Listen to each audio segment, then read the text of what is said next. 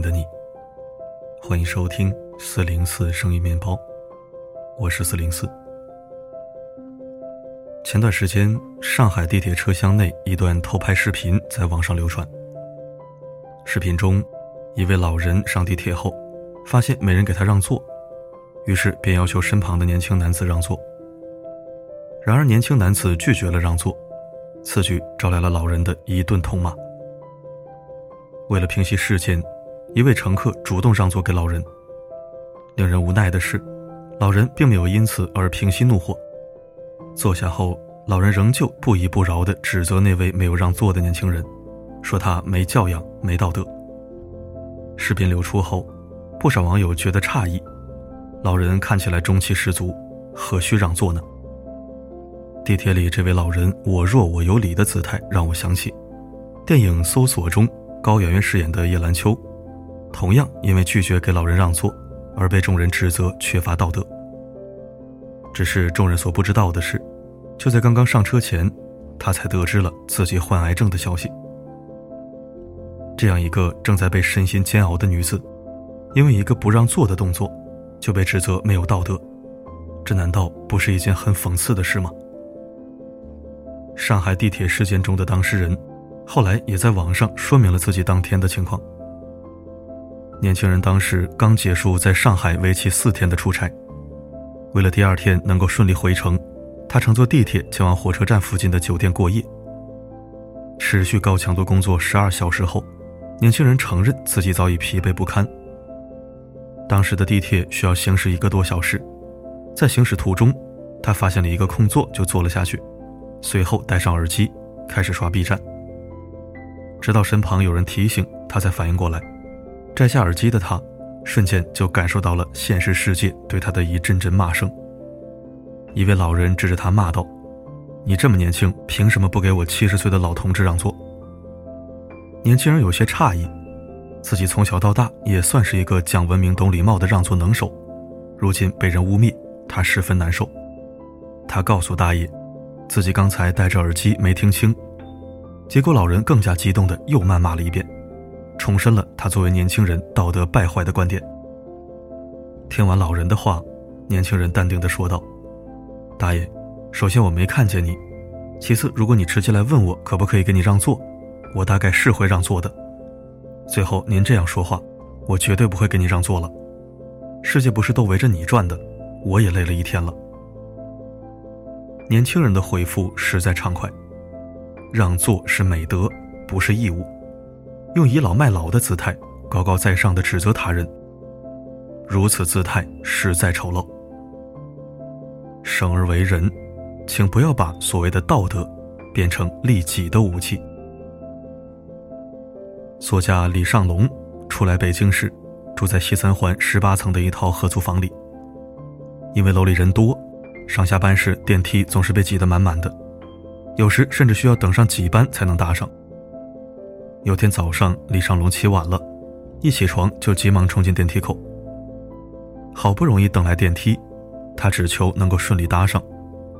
所幸电梯没有超载，他搭上了。因为电梯已经饱和，接下来的每一层总是打开门后又关上。下降到第四层时，门打开了，一位老太太用力地挤了进来。老太太手脚灵活，身体健康。她手拿一把扇子，像是要下楼跳广场舞。她一上电梯，警报就响了。可是老太太没有要出去的意思，反而大声的嚷嚷：“你们谁出去啊？没看到超重了吗？”见没有动静，老太太便把矛头指向李尚龙：“你下去啊！我一个老太太腿脚不方便，你好意思让我再走下去吗？”李尚龙愣住了，正准备说。大家都赶时间，不应该先来后到吗？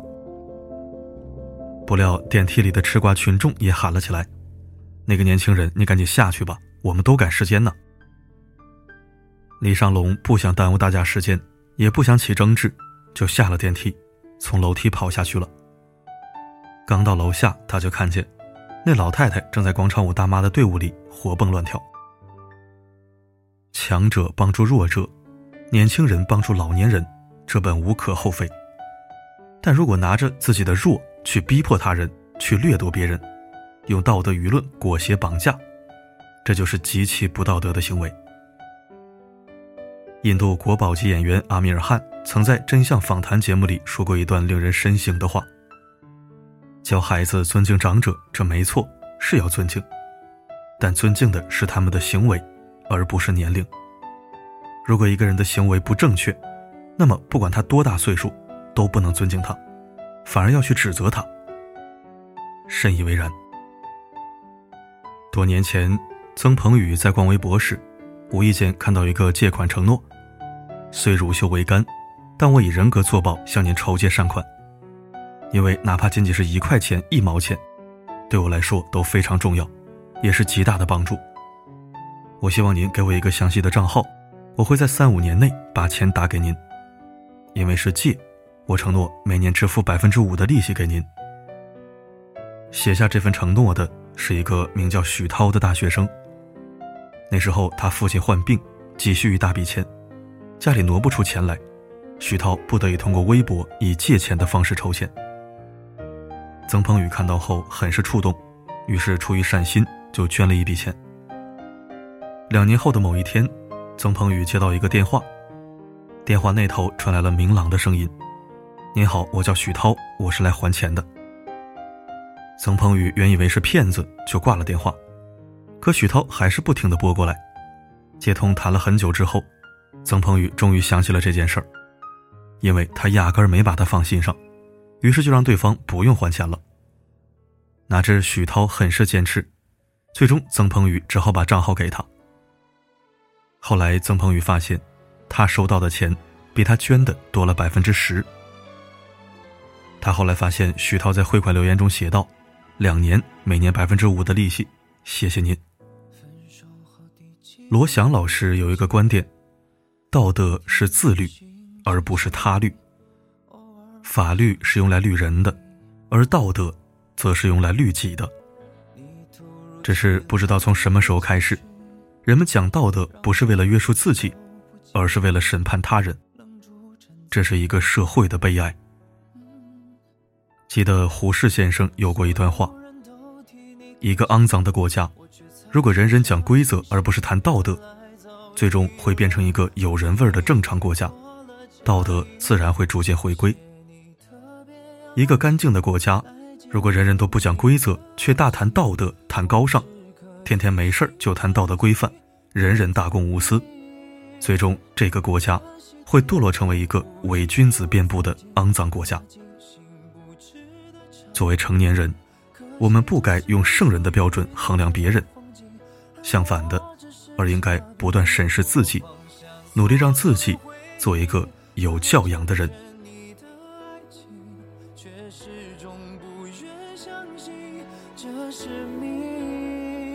好久不见的你有疏离，握手寒暄如此客气，何必要在他的面前刻意隐瞒我的世界有过你？感谢收听。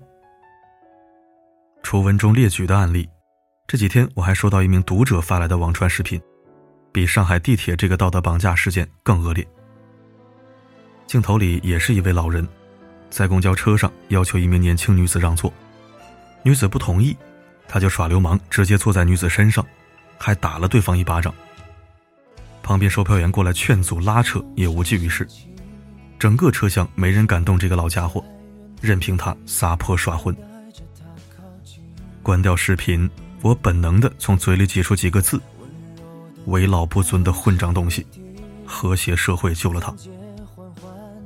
是啊，这要是在治安差的国家，人人可以有枪的国家，我想他早就头部中弹，倒在血泊了。这种现象真的层出不穷，且越来越多。似乎那些变老的坏人，越来越喜欢用道德欺凌年轻人。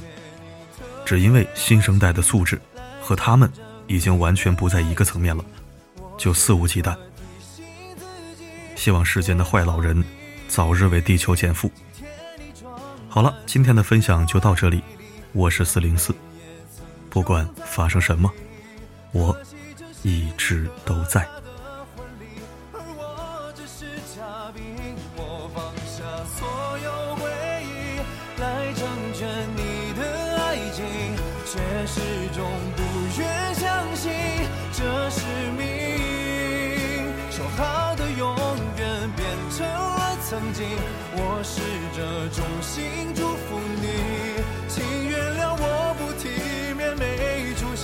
选择失陪一下先离席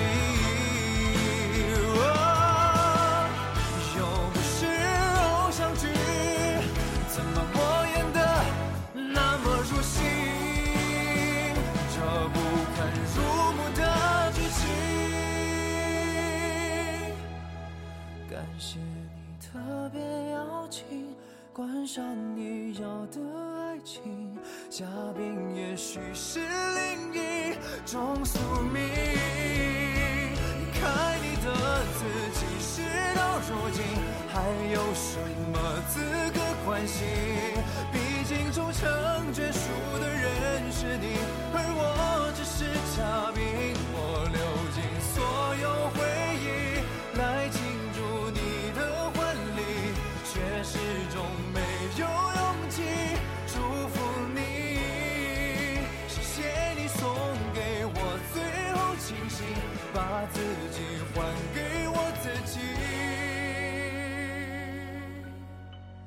至少我还能够成为那个见证你们爱情的嘉宾。